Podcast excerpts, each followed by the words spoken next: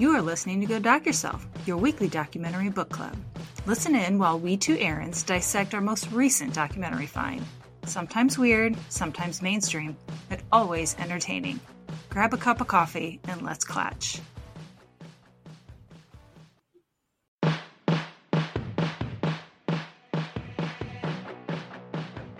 Hi, and welcome to Go Doc Yourself. I am Mara McCartt. And I'm Mara McCourt. Welcome back with us this week as we have a couple of things to talk about. First, we are joined this week by our wonderful editor, one Riley McCartt. Hello. He's going to come and talk with everyone, with us, I guess, about Cocaine Bear, the true story. We thought we'd get the youth's perspective because I know when the drama movie, comedy, whatever farce that was, my 14 year old was like all about it. That's all he talked about because he wanted to see it so bad. So we had to get the used perspective. Welcome, Riley. How's it going today? It's going great. Are you excited to join us? I'm excited. What about, uh, are you thinking like, I want to see how the magic happens because I only get a post recording. I have not seen an actual recording other than for me to like yell at you because you guys are being loud in the background. Yeah.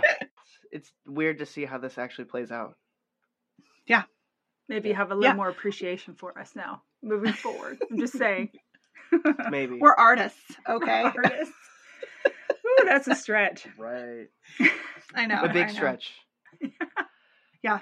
Calm down, okay? I need to believe that I'm bringing something to the table, okay? So, Endless wit. good times. hmm Okay, guys, this documentary can be seen on Peacock. It was released in 2023, I'm sure, in response to the lovely drama comedy farce movie. hmm It's only 51 minutes long, which is perfect in my opinion, hmm and directed by Robert Palumbo and Tom Pollock. I will say that Robert Palumbo did another documentary called Sex Lies in the College Cult, which was really fucking good. So Okay. everyone go watch that as well.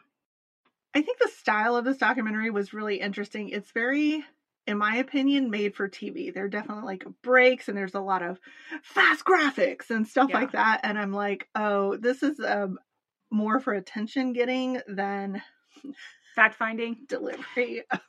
Yes, and the narrator sounded like she was auditioning for 60 Minutes or Dateline or something, right? It was it was 100%. read as a true crime style narrative is what she was doing. right. But there were a lot of funny, um, what do I want to say? Like camera tricks where they would take the the video and rewind it and like you know do things like that and i it's just it reminds me of like the old unsolved mysteries or something there's Mhm. there's a historic way that they did it that i'm like oh Yeah. it just made me laugh My only issue with that is it jumped around a lot. It jumped back and forth and back and forth. And I'm going to be honest, they were riding the coattails of the fame of Cocaine Bear because, as we all know, that has very little to nothing to do with the story. and so that's kind of annoying, right? yes i agree with that i haven't seen the movie i would have liked to have taken a peek at that to understand kind of where they embellished because obviously the true life events versus the movie even they showed snippets of the movie and i'm pretty sure the bear didn't kill anybody in real life or whatever and i don't even know if they killed somebody in the movie but I thought they killed people in the movie. But there were no deaths Okay. in the documentary, and it's dumb. I mean, there were, but not by the bear. Yeah. Okay. the bear didn't kill anyone. I think that's dumb. I agree. It would have been a cooler documentary if he like ate some people. Insightful. I i love it I believe the bear died within like minutes of ingesting the cocaine, so his part was very minimal. hmm They also found him six weeks later. Right, that's true. So we don't know what happened. He could have partied it up Yeah. first. he or really just could have. overdosed and died. The most likely scenario. Yeah. Yeah. Yeah. Yeah, all right let's dive in shall we we shall. Okay. So the way we start off the story is it's December, it's 1985, northern Georgia. Think Chattahoochee National Forest. We have a hunter just minding his own business and comes across the scene. And what's in this scene? A dead bear and hmm a duffel bag and a parachute. which I'm sure really raised some eyebrows, right? So the hunter calls it in to the authorities.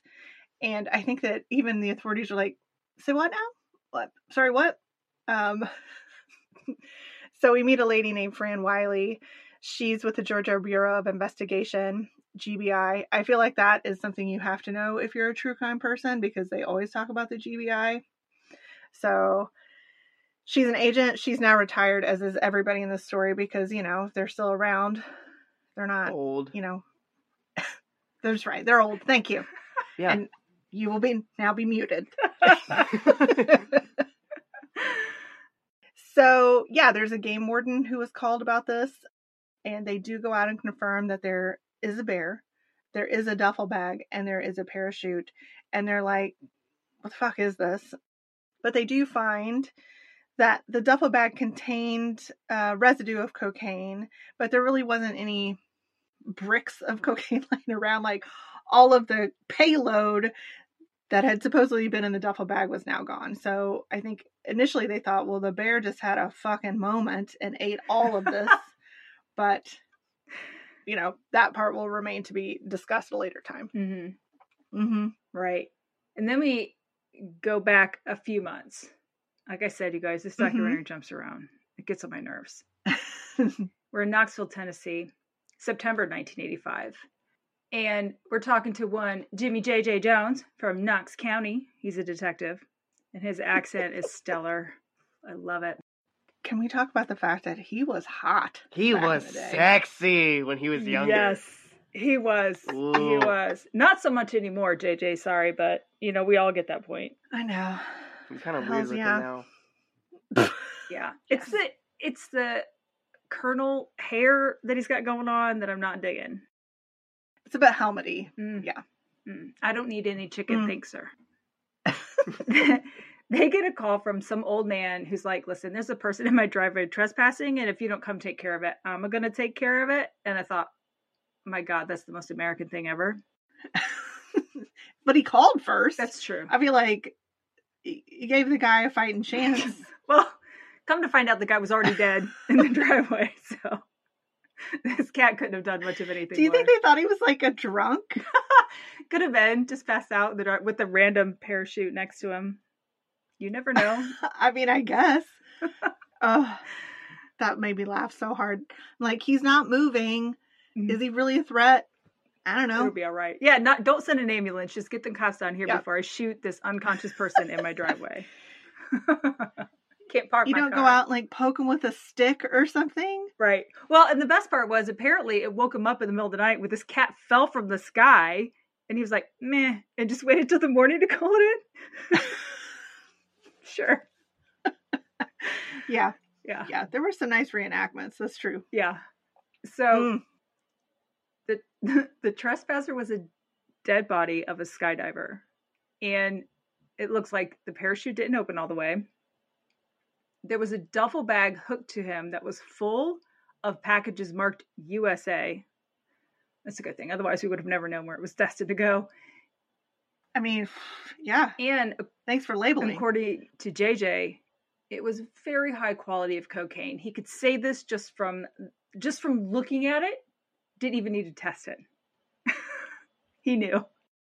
But when well, when they cut it open, there was a distinct smell, the smell of cocaine, and I'm like, oh, I didn't realize that that was a thing. hmm How close did he have to get to smell it? What does it even smell like? Apparently, pure cocaine. No one knows. Well, JJ knows. Yeah. I was like, he was hot. He was out and will, willing, ready to party at the time. I don't know. yeah. Man, he was. Hot. He was a fine gentleman right there. yeah. That's right. And right. you got to keep that girlish figure, so that's how he knew what cocaine smelled like. It- Right. apparently, it was between 30 and 40 kilos of cocaine, which seems like a lot. I'm not in the business, but it seems like a lot. and potentially worth millions of dollars, right? Mhm. So seems like the the makings of a mystery. And then as they continue to examine the body, gets even more interesting. Right? They find attack knives, some spear like things in his pocket. I have no idea what those were. Do you think he there was like a quiver and he had a bow somewhere they didn't mention? well, I'm just thinking like was it was a Chinese throwing star just like it's too bulky, so he had these like little pokey sticks where you could like whip those out at people. I don't know, but it was very weird. It is very weird. He had night vision goggles. Yeah, as you do. yeah. $5,000 in US currency, some precious and semi precious stones in the money belt. And I'm like, in case the dollar bill crashes by the time you get back to the US, what do we what do we carry that for? right. I mean, like all of the currencies. Right. He also had gold Krugerrands, which I was like, is that is that even a that sounds made up? Sounds like a pirate's doubloon, right? I had to look it up. That's that's what I was gonna say. They were out of doubloons at the bank, so you had to get some Krugerrands. It is South African coin. I had to look it up. So they are legit units of currency. And what do they have on them? There was much speculation of what that animal was. I can't remember what they said it was. I mean, they were talking about, oh, it was like some wild animal, but they did flash a thing on the screen. It's a springbok, and I was like, "Thanks for the due diligence. Cool, cool, Of all cool." the things. So, mm-hmm. He also had a nine millimeter gun and a wristwatch like James Bond. Like it had like fucking mace in it or something. I don't know. Maybe a, a wire that he could shoot up and climb up a building. I'm not sure exactly what it had. But it had a lot of gadgets and shit. And apparently Yeah. Gucci loafers. right? Because he's bougie. Well, yeah, He's he's fucking bougie. Yeah, he's got to have I mean, you're gonna step to go with those Krugerrands. stepping right Yeah. out of the plane, right into the nightlife, so you can spend your five thousand dollars in '80s money, which is how much today? Today's money, everyone. 14,000. It's actually Alright. probably pretty close. I think it's about three times. Yeah, That's not bad, I think. Yeah. very good. He also had, um, with that gun, he had like armor piercing bullets, like the kind that can shoot through body armor. Mhm. So I think the cops were like, "What the fuck is this?" Mhm. So They uh, found that a plane had crashed in Hayesville, North Carolina, and they found the plane was registered to a man from Lexington, Kentucky. So not Pablo Escobar, just some guy from Kentucky. but he was he was a little bit of a an interesting cat. This is a gentleman, quotey fingers gentleman named Andrew Thornton. Mm-hmm. And he had been a police officer. He had been a soldier. Like he, you know, was going to go to college and was like, "This is stupid. I'm, I'd rather go to Vietnam." Sure, that sounds legit. And ended up getting like a Purple Heart and shit. So he's like well decorated soldier. And they don't tell us what the Purple Heart is for, which I really would have liked to have learned because when I think of Purple Heart, I think of somebody doing something um, selfless, like an altruistic act. Mm-hmm. Right. So they're helping somebody else out and they don't really list that. So I'm like, is it made up? Uh, what happened? Did someone else do an altruistic act that he took credit for, which is the more likely scenario? right. He just like pushed him over a cliff and he was like, "'Twas me, 'twas me." there you go. yeah. So you totally get the feeling that this guy, and this is told from the perspective of a very interesting historian who evidently knows all about Kentucky because he was somewhat related to Daniel Boone. like, good, good on you. It was really funny. I thought that too, and I'm like, of all the things to put on a resume, I don't know that I would put that on there, but all right, sir. Yeah. I don't know of any historical problems with Daniel Boone, but it just seemed really funny, like because somebody was famous means that you're also. I don't know. I don't know that I can claim any kind of uh, fancy relations at this point in my life. So uh, good, good stuff. Mm-hmm. So we do kind of find out that the duffel bag that was attached to, I'm going to call him Drew Thornton's body at the end of the old man's driveway, was the same make, color, all the traceable attributive things that was the same as the one that was found by the bear. So they're starting to make some associations between these cases. Right. Right. Mm-hmm. And they also make a bit of a leap, in my opinion, to say, well, one bag, the one with the body, had 75 pounds of cocaine, And so, thus, the other bag must also have 75 pounds of cocaine based on nothing more than one point of data. So, I think they had more points of data. They did find other Okay, cocaine dumped along the route, right? And I think they all had about the same amount. Yeah. But yeah, it was portrayed as well, this bag had this much, therefore. You're right. It was Mhm. not portrayed well. But that's kind of where they're like, listen, this bear most likely did not eat 75 pounds of cocaine, right? That seems excessive, even for Scarface. So we'll just say he didn't do it. do you think they thought he was a polar bear because he was all white? oh, it was before he rained. Oh, good times. But then they're like, the cocaine was nowhere near the bear. They're like, it probably blew away or, or it dissolved. I'm like, do you think he ripped open every single brick of cocaine? And so that's why it washed away, but you found no remnants of the containers or wrappings or anything? That seems odd, right? Mm. right, like he just consumed it whole. It was just. oh my god, that's so funny. Goodness. Well, Uh, Ron Bryant, our Daniel Boone relative, tells us a little bit more about Drew Thornton, who apparently Mhm. is a blue blood. Like his family is all into that horse breeding, and considering what has just been going down at the Derby, I think seven horses have been had died now prior to the Derby. So I don't know that that's a good thing to have on your resume anymore. oh, the 2023 Derby, we had uh, four of the biggest scratches, seven of the biggest scratches. Seven, yeah, seven. Yikes. Uh, the last Mm. one died like just hours before the race was held. And I don't know that any of them are connected or what's going on. They're probably drugging them to the extent that they cannot function and their hearts explode. Just a guess. I have no idea. Fuck. Sounds horrible. Right? Mm-hmm. Again, you're killing your income, people.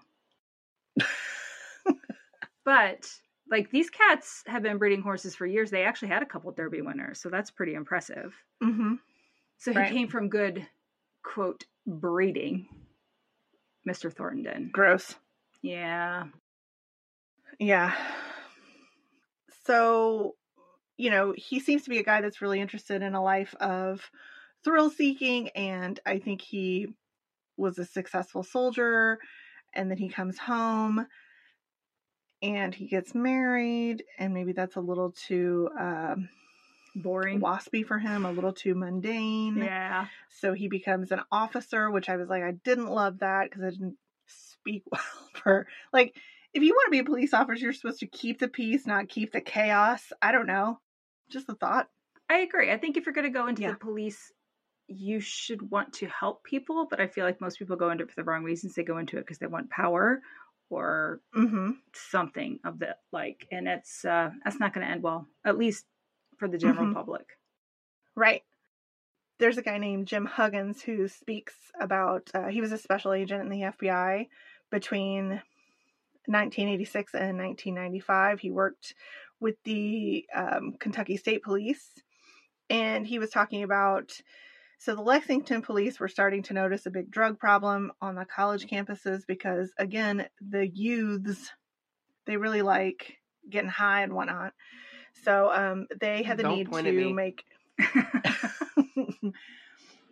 you need to wait till you're in college for that, okay? Yeah. And then even then, Wait till I'm in college to do drugs? Preferably, yeah. yeah. Oh, that's boring. Okay. No, I mean, Start while you're young. I don't and promote doing any drugs. Absolutely not. okay. We'll have a sidebar sidebar discussion later. So they have the need to put a narcotics group together, and who but Drew Thornton is like, you know what? That sounds like some shit I need to be involved in. Mhm. So yeah, those crazy kids smoking that marijuana just can't control them. Too much hacky sack. Put down. I mean, there's only so many Doritos that can be supplied to this campus at the time. Apparently, So. they just couldn't get Mm. traffic moving. Everything was too slow. Jesus Christ. Yeah. So he buddies up with uh, one of his best friends, a guy named Bill Canan, and I think they've been friends for quite some time. But Bill comes from a slightly different background, maybe, maybe more of a working class background, but it doesn't matter because they have a lot of similar interests, like being complete douchebags. That's a bonding thing. Can I say one of my very favorite things that was said was like these were adult men and they would go dress up like students and I'm like do you think the students were like do you even know a Nirvana song? Not in the 70s, but yes, as a general rule. I guess so. Yeah. I guess it was a little earlier than I'm thinking, but yeah. I feel like there were very pronounced mustaches and stuff in the pictures of these two idiots, so I feel like the kids were like, mm, Mm. "You just reek of cop." It makes me think of the people that got to play the high school students in the movie Grease, and they were like 30, and you can tell they're like 30. and I feel like they're the ones rolling up with their T Bird jackets on and whatnot. Just super hip. Super hip. Yeah. Mm. That's what I think too. All right. So they infiltrate the student groups as best they can with those giant mustachios, and uh, they're hanging out. There is some rumor that they harass drug dealers and then confiscate their drugs and proceed to resell them. And I'm like, well, that seems like the absolute best racket ever because the drug dealers can't go to the cops. Right. What are you going to say? That motherfucker took my drugs. Yeah. I bet they probably did too. Like, bitch, this is what's did, going on. fuckers. And the cops Yeah. are like, that would never happen. It's a brotherhood, man. Right. So here's where I have some issues with this documentary. I have a lot of issues with the documentary. They're like 1975, and they're like, at this point in time, Cocaine Bear was just a wee little cub, just flopping around. And now, those were cute cubs, but it has nothing to do with the fucking story, and they know it, and they're just trying to put it in to keep it relevant. And I'm like, fucking stop it. They just wanted the bear in there. The bear is supposed to be in the spotlight, not Andrew Thornton or whatever. I get Right. that. I get that. And they were cute cubs, but no, I'm not buying it. It's just a little hammy, right? That's the problem. Yeah. Hammy. you know it's a it's a it's a really engaging story because it's so crazy Yeah. You know, it'd be crazy if the bear killed some people, that's true but he didn't kill anyone. that we know of. i know it's so sad Yeah. He could have. He could well that's true he could have mauled somebody before his cocaine days But wouldn't they find the body? Not if he ate the whole thing, like the cocaine. i mean they don't he find must have a hungry bear. he's a big bear. uh, the last thing I'll say about those stupid little bear cubs was the fact that the narrator's like, the sweet little bear cub has no idea what's about to happen in his life. And I'm like, come on, man. Just right stop it. Anyway, right we don't always have to close this loop constantly we we know eventually it's getting to a bear Right. One of my absolute favorite things is they were talking about how our friend Drew liked to show off to his other cop buddies. And so right one day he's like running to jump over a car and he happens to be wearing a gun and the gun goes off and ricochets and shoots him. And I'm like, oh, if it only had done more damage. right couldn't have tagged an artery or something I was just thinking, maim him. Calm down. But it's like he's doing like the Dukes of Hazzard move where they like slide across the hood of the car, which I'm not sure what kind of situation would in law enforcement that would call for. it doesn't ever. And he shoots himself. And I'm like, you're a jackass, okay? fucking idiot. Oh, so much. God, that made me so happy. hmm Me too. But they uh they decided to move beyond that street level crime, Drew and his friend Bill.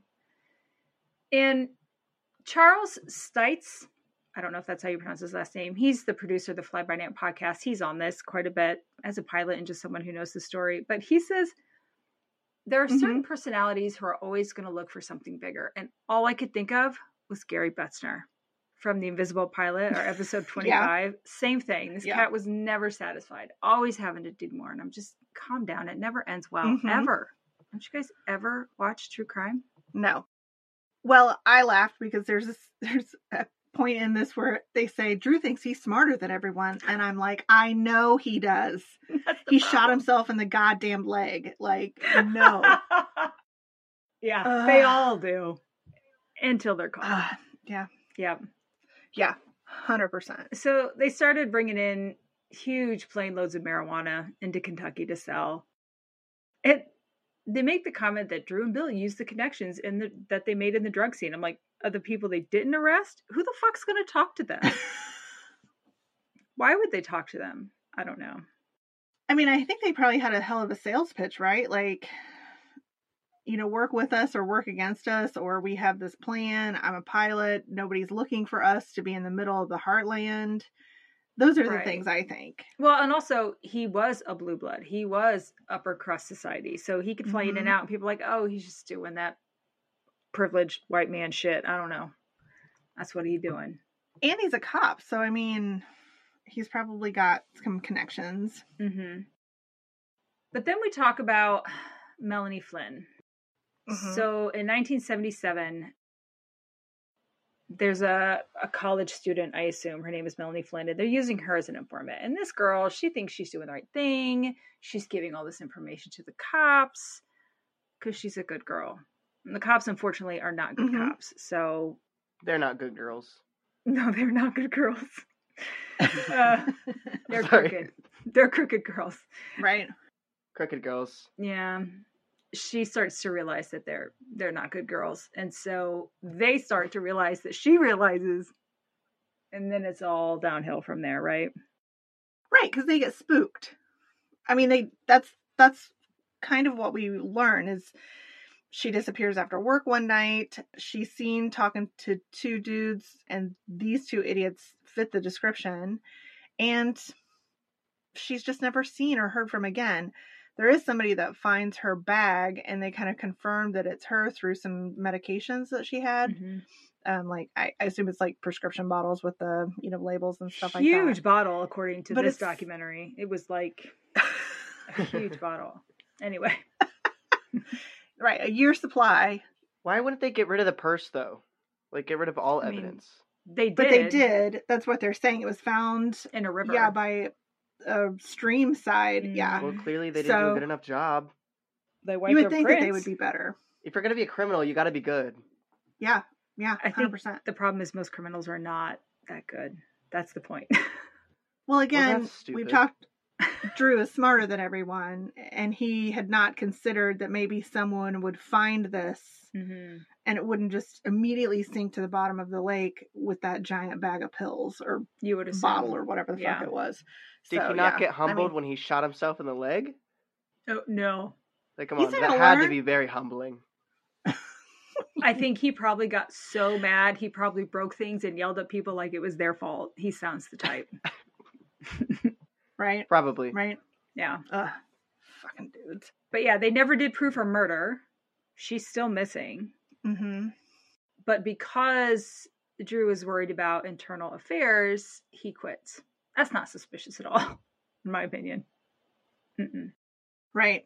I'm just gonna go ahead and go. Bye. Thanks. Bye. Mhm. Yeah, it's not a good look for him. Um, but I don't want our listeners to be worried about what Drew's gonna do to support his lifestyle because, as you know, he's flying in those planefuls of the devil's lettuce. yeah. That's right. Oh, goodness. Okay. Now we meet Rick Sanders. He's retired DEA. mm-hmm. He's the one that says Drew thought of himself as smarter than everybody else. And again, don't they all feel like they're smarter than everybody else? Mm. Right. But he also talks about Bradley Bryant, who is a childhood friend of Drew's. Like they're both upper class, so they were raised together, went to school together. He's a successful businessman who Mhm. happens to have ties with the mob. Some mob, any mob, not sure which. Organized crime, as it were. Mm-hmm. Mm-hmm. So Bradley goes to Vegas and meets the Chagra brothers, Lee and Jimmy Chagra. Apparently, big players in the drug business. I'd never heard of them, but I'm sure they're extremely important gentlemen. No shade.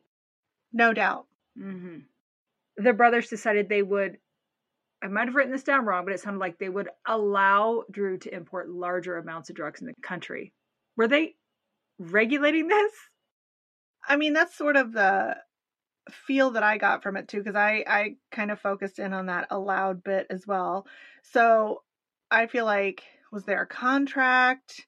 Did he write a really good essay of why he should be allowed to bring more in? I mean, he had to do something to be given a bigger piece of the pie. Mm-hmm. Mm-hmm.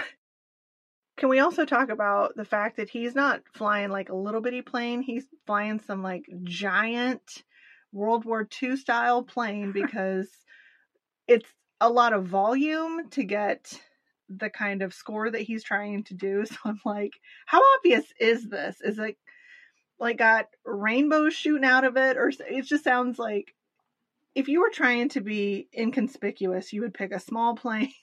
Right. and that's just not, this just, none of his story is inconspicuous. No, but I don't know that he wanted to be Because he thinks he's better. Yes, thank you. Hell yeah.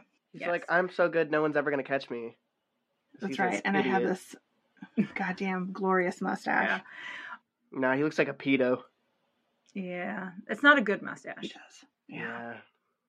They said it, it was estimated he was bringing about 10,000 pounds of marijuana at a time. That's, I mean, it takes a bigger plane to take that amount of weight. So he couldn't have made small hops. Right. He needed to be the big guy. The big Right. Mm-hmm. Mm-hmm. Uh, Right. unfortunately, December of 78, one of the Chagra brothers, Lee Chagra, was assassinated in his office. That's fucking bold, is all I'm going to say. You walk into someone's office? Like, weren't there other people there? Didn't they see anybody? What if it was after hours? Well, then maybe he shouldn't be working so late. It's bad for your health, clearly. So true. True. You'll find out someday. Mm. Well, I'm nice and young, so Yeah. I still got a couple years. Before you're slave to the grind, to the man. Right. Yes. Don't do it, Riley. Don't do it. Stay stay away from the man. Hmm. All the Right. mans. Mm-hmm. Within months, Jimmy Chagra was arrested for drug trafficking. The day before Jimmy's trial, though, the federal judge that was meant to sit for his trial was assassinated in his driveway. So that's a pretty big fucking deal when you kill a federal judge. Right. So this is uh, Judge John Wood.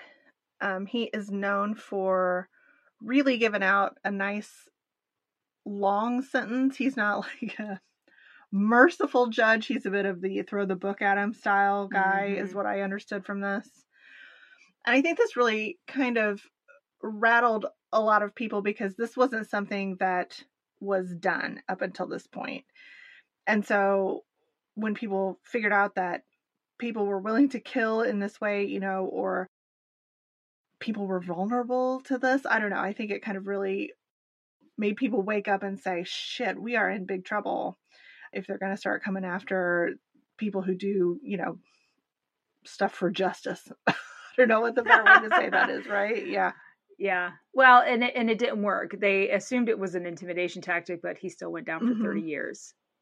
Which doesn't Yeah. really seem like a lot of time, all things considered. With drugs and with murder, because they figured out that he, yeah, had hired someone Yeah. to do this. Yeah. Who did he hire? a cat named Charles Harrelson, which you you may know that he is uh, related to somebody famous. Yeah, he is one Woody Harrelson's father. Yeah. I remember that was a big thing that came out when um, Natural Born Killers came out. There was a lot of talk about it then. Do you remember? I mean, so Woody Harrelson is not necessarily somebody who's a stranger to being in the news, right? Like Mhm. he's uh, kind of an outspoken guy in some ways, but I don't remember this in particular, but I I mean it's crazy. Yeah.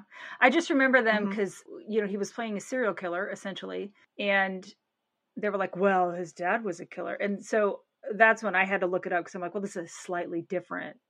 I'm not saying a hitman is better than a serial killer, but I mean, they're getting paid for it, I guess. I don't know. But slightly different, maybe. I mean, we have talked before in the show what's Mhm. the difference between a serial killer and a mass killer? I mean, a hitman seems like maybe it's more on the mass killer side. I don't know. So, mass killing has to be done at one We- time, I think, by definition. okay. Well, I don't know. Okay. Well, that's what I'm looking for. I want some rules. I needed to be able to define these things that will never hopefully matter to me. It's just a theoretical experiment. Yeah. There you go. There are rules. There Mm-hmm. are definitions to what consi- is considered a mass. I think it's more than three people, and serial killing is X amount of people in by the same Over a span of time. Yeah. Okay. All right. All right. Well, I stand corrected. But because of all of this hubbub, like you said, they're now they're starting to look into everybody that the Chagra brothers dealt with, and that includes Drew. Mm-hmm. Yeah. And so, you know, he's getting a little worried, but it doesn't stop him. He's still smuggling. Heat be damned. Right. hmm Right. I do think it's funny because they talk about Bradley gets caught with a bunch of guns at a hotel at the Philadelphia airport. Like, and I'm not talking like two guns. I'm talking about like copious amounts of guns. Right. And again, night vision goggles, an assassination kit, all this stuff. And I'm like, right. how many bags did you carry into this hotel? Seems like a lot. And there happens to be a notebook with some shit written down. And this kind of, again, puts Drew in the crosshairs of the FBI because they're like, hey, this cat keeps showing up, Right. right? Well, Yeah. What made me laugh is Drew's name was in there along with the code words for the marijuana smuggling. And I'm like, did they make up those code words? Did they have a secret decoder pen? Right. it just seemed who writes that shit down? The whole point of a code word was so it's not out in the world. But no, I'm just gonna jot that down for posterity. But I think people get complacent, right? Like they're like, well, I haven't been caught in this long, so I mean, this hotel full of gun, that's not going to be a problem for me. And also, I have this handy dandy notebook, so I don't have to remember anything or anybody's phone numbers. Well, you'll be a better criminal than they were. That's for starters. I'd be an amazing criminal. it's good to know Okay. and to keep your career options open. Yeah, I'd cut yeah. that. Out. I'd cut that out if I were you. Okay. Um, before we get too much further, I do want to make a quick mention that Fran kind of sets off a little aside here, and she talks about in 1982 there were some cows that got into somebody's drugs. There was a cylinder in a field, and the cows got into the cylinder and had white all over their little muzzles. And she also says that the cocaine bear wasn't the only animal that died from drugs, but then there's no follow through on what happened with the cows. I just assumed they're just very animated for a various amount of time and they're, you know, I'm guaranteeing that pasture was so clean. So clean. Yeah. like everything was nibbled down to like a very specified amount of grass. Yeah. Yeah. Same length. All of it was the same exact length. Yeah. Yeah. So silly. Anyway, that's fun. Yeah. It again, this is my complaint. I enjoyed that. It would have been better in line with what we were doing because that's 1982. We haven't got to 82 yet. 81 was when Bradley Bryant was arrested. He did get ser- sentenced to 15 years, by the way. Sure. But I'm like, stop bouncing around. Damn it. Uh-huh. This Yeah. a note for the directors or editors. It's very hard to do notes like that. Yeah. Mm-hmm. It is. Thank you Hard to very much. follow along. Thank you, Riley. Yeah, yeah. Three opinions make a fact. It is Yeah. scientifically sound. That's Yeah. right. Yeah. But with Drew's name in the notebook, he freaks and he runs. Right. Mhm. What does he do? So the way it's told is that he's just out hopping from airport to airport. And I'm like, does he sleep? Is there a barn that he parks that plane in at any point? It just sounds like there's a number of months and he's just in the air 80% of that time. I, I am going to point out if he's still smuggling cocaine, he wouldn't need to sleep ever. So he's good. He's good on that. Right, right. Um, okay. But I'm like, how inconspicuous is that? Now I get it's the 80s and things are loosey goosey, but you still have to stop and get fucking fuel and shit, right? A 100%. Even if it's small airports that don't have towers, you have to get fuel and shit. So I don't know. Right. So they do catch him, right? He is arrested by the DEA. It happens to be on a day when he doesn't have anything in the trunk, as it were. I don't know. This plane is But, clean, um, No junk in the trunk. Right? yeah.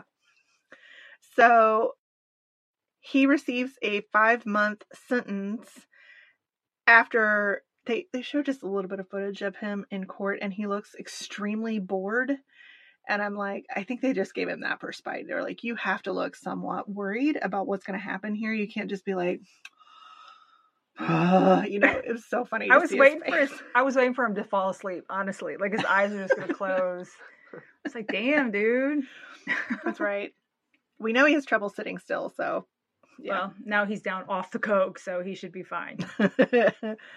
Oh So I guess at this point is kind of when he shifts from Mhm. the marijuana to the cocaine. hmm Because you can fly in a lot less cocaine and make a lot more money. Again, we heard the story in Invisible Pilot. That shift is just very enticing to people because fewer runs, more money. It seems like a smart move for a criminal. Yeah. In this case, though, it didn't seem to go real well. So, the big event here that we've been leading up to is September 10th. This is 1985. And our friend Drew is flying from Colombia with a stop scheduled in Georgia. And it seems that the events transpire. They know some of the events, but not everything. There's a lot of theories. So this Mhm. is the part I think we're going to have a lot of fun with. Right. So for whatever reason, he skips the stop in Georgia. And they do know that he, at some point, ties the duffel bags full of cocaine to parachutes and he lets them out. He, they fly and whatever. So once he gets that part of his journey accomplished, then he also jumps out of the plane with a parachute that may or may not have opened fully. We do know that he perishes from this incident. They do have the parachute, you know, because he ends up trespassing in that guy's driveway by being dead. And it's really unfortunate. So now we're going to talk about some of the theories. The first one being, well, it was just a bad parachute. If that parachute had opened, we would never have known any of this. Right. Well, let's also comment what he did when he was in the army was jump out of fucking planes, right? So he flew planes, he jumped out of planes. He's a skilled jumper. I'm sure there's a better name for that. But he knows what he's doing. Right. This isn't his first time jumping out of a plane. so that's why everyone was like, what happened? You know? Right. It seems uh, kind of counterintuitive to the whole rest of his career or whatnot. Mm-hmm. So, yeah, they were like, well, the bad parachute obviously could have a giant impact on this and may have. Mm-hmm.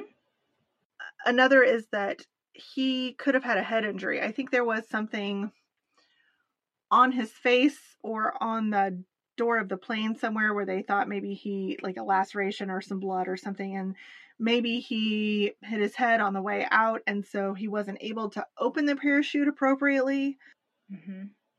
kind of next door to that is they also thought that maybe the duffel bag swung around and hit him in the face and then incapacitated him somewhat so he couldn't open his chute appropriately. 75 pounds of cocaine is a lot. That's a small person you're carrying. And if it flung up and hit you in the face, that would do some damage. They said, yeah, he had like bruising and cuts on his face. I'm assuming he landed on his back because otherwise you wouldn't have noticed that from the fall, right? It would have just. That is a really good point because they do have some I'm going to call it footage, but I think it's actually a reenactment. And they didn't say that the body was you know, uh in a state where he just I mean, he had to have been slowed down somewhat. Liquefied. Yeah, exactly. To be not Yeah. to be gory. Well, and he was flying pretty low. yeah. Right. I think he was flying pretty low, so maybe it wasn't as far. But still, you fall off a building that's much less far than a plane flying. Right. And you squash. Yeah, so great. um, I'm sure it wasn't good. Right. Not uh yeah, not not pleasant. Mm-mm. There's another theory that talks about he was really paranoid that the government was closing in on him. And I'm like, could have been the drugs. I don't know that he sampled his own product, but if he never landed for several months, then I agree with you. Like, likely. It's likely, yeah. So I, I think it's funny because, like, not any of these to me is a separate theory. They all kind of like kind of mush together. Mm. Um, So Right. our commentators discussed that there really isn't any evidence that he was being closely monitored. So it's hard to understand what's going on there. Right. Yeah, the DEA is like there were no planes flying after him, so Right. whatever. And I mean, they did have radios. So if there was a, a plane following you and they saw a big lump jump out, do you think they're like, oh my God, he's airborne? I don't know. it was dark. I don't know. It was middle of the night. Yeah, that's true. Okay. And then finally, they talk, well, not necessarily the last one, but they talk about perhaps he was trying to scam the Colombian connections that he had, which seems like a bad move. That never ends well. Yeah. So Never. he was supposedly jumping out and going to crash the plane and then report back to be like, oh, sorry, all your cargo was unfortunately disposed of in the accident, something like that. And I'm like, that's like so stupid. Well, he's pretty stupid. And yet so. it sounds like some I was gonna say it sounds like some shit he would do, right? He's so smart. He's smarter Mm, than them. Mm, Well, the our Knoxville detective JJ, he says he doesn't think that Drew was dumb enough to steal from the Colombian cartels. I'm like, wasn't he though? And uh, I, I just if you're if you're going into drug running to begin with, I'm not sure you're as smart as you think you are. right. It's Just a it's high reward, however, also high risk. Yeah, the self preservation skills are just not there. Right, right. And then finally, the thought is maybe there was a co conspirator on the airplane. Um, so this would have been somebody Mhm. that also jumped out. I don't know how this changes some of these things, but like I said, I think, you know, there might be partial truth in all of it. I don't know. But who do we think that his co conspirator most likely would have been? They assumed it was Bill Canan because he was like the only person with his other friend in jail or prison Right. or whatever. Uh, Bill was the only one that he would have trusted. Was it? Uh, we don't know. It's hard to say because Bill never said that it was him. And there's some interesting thoughts to say that if it was, why did somebody that was less accomplished of a paratrooper or whatever? okay, you're missing something. So in 1990, Bill Leonard came forward many and said that frickin' he was on the plane. There's a lot I of know, Jimmys I too. know. Jimmy Jones, Right.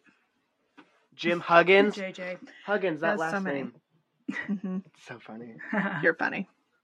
But Bill Leonard was the one who came forward and told his story to the press, saying that he was somewhat coerced into going on this trip. Thought he was just going to like Florida, the Bahamas, and they ended up going all the way to Colombia. And he's like, "The fuck!" Did not know it was a drug smuggling run, and then, you know, came back. He jumped before Drew, and he was never charged with a crime. The police, uh, knowing him, assumed that what he was saying was Mhm. the truth and were convinced he was an unwilling accomplice in the drug run. Right. And I don't know what kind of evidence they would have had of this anyway, right? So it's hard to say how you would have been prosecuted for something. Right. I don't know, just having any knowledge at Mhm. all. Mm-hmm. But it, it's uh you're right. That it doesn't change any of the other story. My thought is yes, there probably was a second person. He probably jumped out because they did find another parachute farther away, just a Right. parachute, nothing else. Mm-hmm. And so I'm assuming that it was the theory five where he was going to, you know, double cross the Colombian drug lords. So his death in this case is probably better than if he had followed through and lived and the and the drug lords got him, I'm guessing. Yeah. I mean, I've a. I've seen several movies where that doesn't pan out for, you know, Doesn't end well. the person. Yeah, you get end up getting your comeuppance, I'm just saying. Don't steal at all Yeah. ever, but also don't steal from drug lords. They don't tend to be merciful and stuff like that, from what I understand. no. They don't care why. That's right. That's right. So we kind of come back to Fran, who talks about specifically what happened with the duffel bag that was found with the bear. It seems Mhm. that there's a pathologist that reports that the bear likely consumed about three grams of cocaine, which is odd because I know about how much that look what what that would be. I mean, depending on the density of the cocaine, but I know what three grams looks like of powdery stuff, more or less. Yeah, it's a lot less than 75 pounds. pounds. Yeah. Yes. And they also determine that it's about 95% pure. So you're like, oh, seems legit then. Sounds great. Mm-hmm, mm-hmm. It's like the Heisenberg of cocaine. Mhm. a little bit. Wow. There you Yikes. go. But I was thinking, isn't your dog like 75 pounds? I think that he's about 95 pounds, but, you know. He's a so brisket. Never mind. I was going He to say, is a big chunk. I'm like, it's about an Otis level of Yeah. cocaine, that amount. If you lift him up, that's what it would be. That's So- a lot of cocaine. It really is. Yeah. It, it really is. Mhm.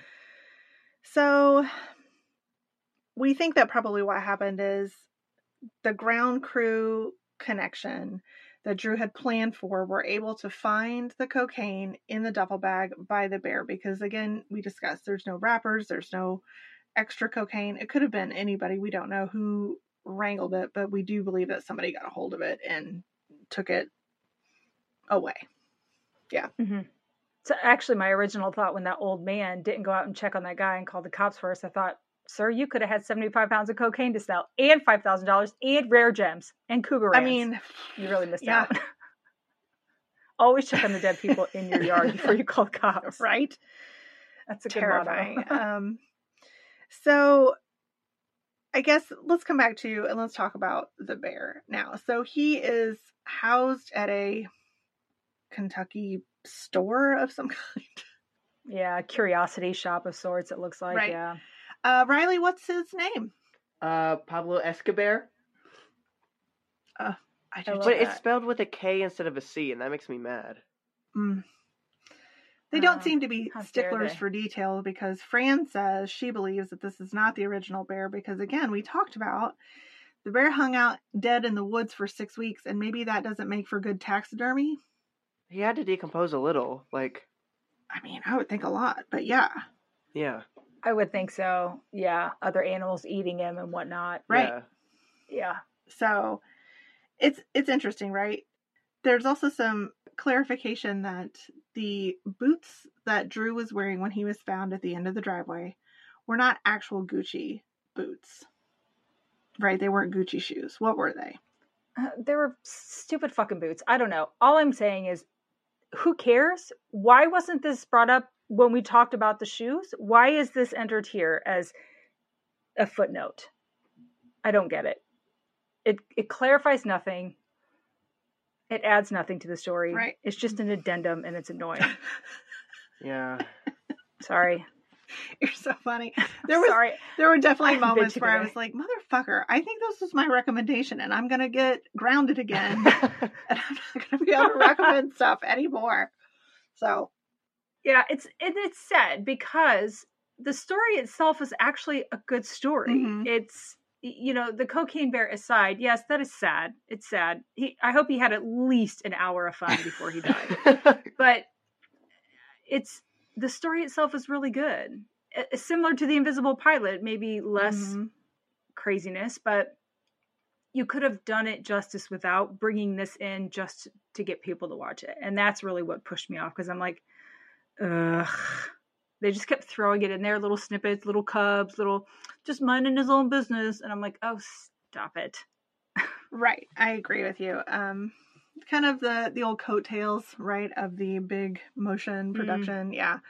So, nonetheless, it was fine. I mean, there were some there were some laughs for me. Um, I really liked the idea that the cows got into the drugs. Thought that was really funny. right. So, Yeah, that one was good. What did you think, Riley? I don't know. I thought it was good. If I wish they didn't make it seem like it was about the bear, because it wasn't. hmm Like nothing was about Yeah. the bear. He didn't kill anyone. He didn't do anything. He just mad. dropped dead from a heart attack after having Yeah. cocaine. Like I wish maybe he mauled a few Right. people, killed one or Mhm. two. That would have been cool. But no, he didn't. Mm-mm. He just died, and they found him six weeks later. Yeah. What are your friends talking about about this movie? Is are people were were people are people excited to see it? And Do you know anybody that's watched it? You know, what's the there was hype there? around it. Okay. I don't know if anyone watched it. I remember my teacher talking to me about it. Okay. Yeah, and he was like, I want to see it. Well, I know Lane was really excited to see it, and then it came out and there were reviews, and he didn't want to see it anymore. He's like, apparently it's Right. I'm like, It okay. kind of got ruined. Well, they for put you. a few Yeah. clips in it in the documentary and like the CGI and stuff. Mhm. Did not look good. Yeah. It's just very campy, which is fine if that's what you want. Right. I mean, like, dumb comedy for dumb comedy's sake. I'm not going to say that I'm not occasionally a fan because Mhm. sometimes that's really fun. Absolutely. Yeah. So, yeah, I would have, I would have liked to have understood a little bit more about why they went this way with the movie and and that kind of stuff. But that's okay. Whatever. Basically, yeah. I, Okay. I do not recommend you waste your time. it's a good story, but uh, if you've listened to us, you've got the story. So Right. you don't need to watch it as well. Right. Gotcha. Okay. Cool. It's rare that I say that. Do you have an honorary Erin for the week? I guess I would have to say, I'm just gonna have to go with JJ. Jimmy Jones. right. oh, he has got a lot of enthusiasm. There's a couple really weird shots where they focus a lot on his shoes, and I'm like, what? What? I mean, he's those shoes though. he's very were yeah, good. The black and white ones. Yeah. He's got some good style. he does. So he seems to be a guy that is really engaging, right? And I think they needed a little bit of this. Mhm. So yeah, he was probably Okay. my favorite. I'm gonna give honorary Erin to Ron Bryant, our local historian, because he was just like a gossipy uh, housewife who just wanted to sit down and clutch her pearls and tell you all the tea. And I love that. Right. He's like, Mm-mm, that's not good. He shouldn't have done that. That's right. I love that. Riley, do you want to throw uh, a mention out for honorary Erin this time? I say the bear. He deserved more. Good choice. I love it. Thank Good you. choice. Thank. Yeah. The underrepresented, the bear. Okay. Yeah. Mhm. Sweet. Okay. Okay. Well, with that, what are we gonna do next week? Okay. So next time we're going to talk about The Longest Third Date. This is a Netflix release recently, 2023, an hour and 15 minutes. And I believe the premise of this is a couple goes on a date and they got stuck in lockdown together. Yeah. In Costa Rica though, so that's nice. I mean, at least this is a good destination. Yeah, yeah. So I'm I'm eager to see about that because um, my I feel like my experience for lockdown was different than a lot of people's because I was not stuck at home. So I'm always a little bit fascinated to understand different aspects of those people who were like I didn't go outside for months. I mean, I had to go to work every day, so it was different for me. Yeah, Loser. kind of. Yeah. But yeah, because you guys were at home while she went to work. Yeah. So, but I was Yeah. like bored out of my mind, like going crazy. Yeah, as were a lot of people, which is legit. It's fine. I just remember Yeah. being like, I'm gonna be stuck at home. That's stupid work or whatever. Now, I will say I'm fortunate Yeah. to still have a job during this time because there were a lot of people who didn't, but that's a different aspect. Mhm. Sure. yeah, Mm. I was stuck at home, but I was working. So people were like, "I'm making bread today." I'm like, "Fuck off! I'm working today." So, uh, yeah, I was happy to have a job, Mhm. but sad I couldn't just sit back and make sourdough bread or whatever people were doing. No, I think cloud bread was a big thing then. Mm. Cloud bread and whipped Okay, my bad. coffee. Oh, yeah, that's right. I Ooh, do I remember, remember that. that. Yeah, Whipped coffee was pretty good. I made that quite, quite a few times. you did. You did. So Mm. Not for me. I think this maybe was the time when we were trying to get the podcast up and moving. So there were definitely some coffee experiments that happened while we were recording together at the same time. That's true. Yeah. That's true. All right. Well, thank you, Riley, for joining us. Yeah. I'm glad You're you could come on and see how this works. I had a great time. Oh, good. Oh, goody. So did I. I I can't wait to hear how amazing it will be to edit three tracks and not two. So good luck. yeah, Yeah. Yeah. Didn't think about that, did you? I did. I did. Yeah. Okay. All right, Okay. guys. We will talk to you next week. All right. Laters. Bye. Bye.